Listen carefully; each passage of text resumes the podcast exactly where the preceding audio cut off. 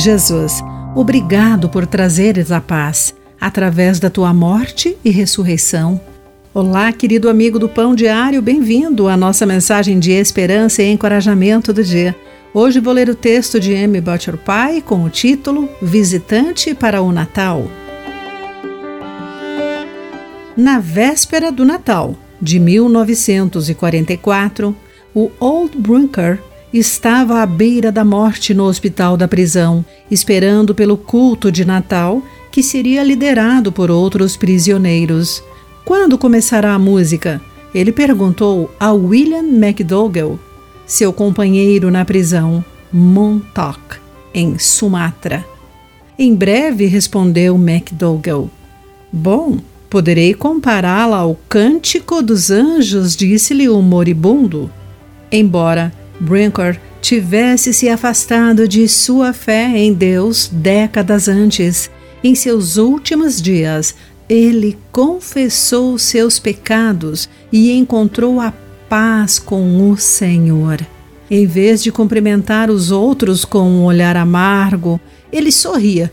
MacDougall disse que a transformação fora grande.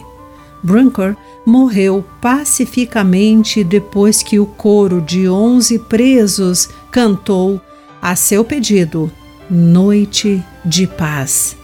Sabendo que Brinker mais uma vez seguia a Jesus e se uniria a Deus no céu, MacDougall observou: talvez a morte tenha sido muito bem-vinda para o Natal do velho companheiro. Brinker, aguardando a sua morte, me fez lembrar de Simeão, um homem piedoso, a quem o Espírito Santo revelou que ele não morreria enquanto não visse a Cristo enviado pelo Senhor.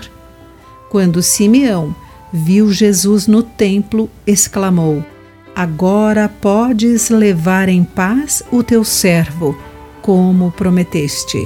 Vi a tua salvação de acordo com Lucas capítulo 2, versículos 26, 29 e 30. Tal como aconteceu com Brinker, a fé salvadora em Jesus é o maior presente de Natal que podemos receber. Querido amigo, como Jesus lhe traz alegria e o transforma? Pense sobre isso. Aqui foi Clarice Fogaça com a mensagem do dia.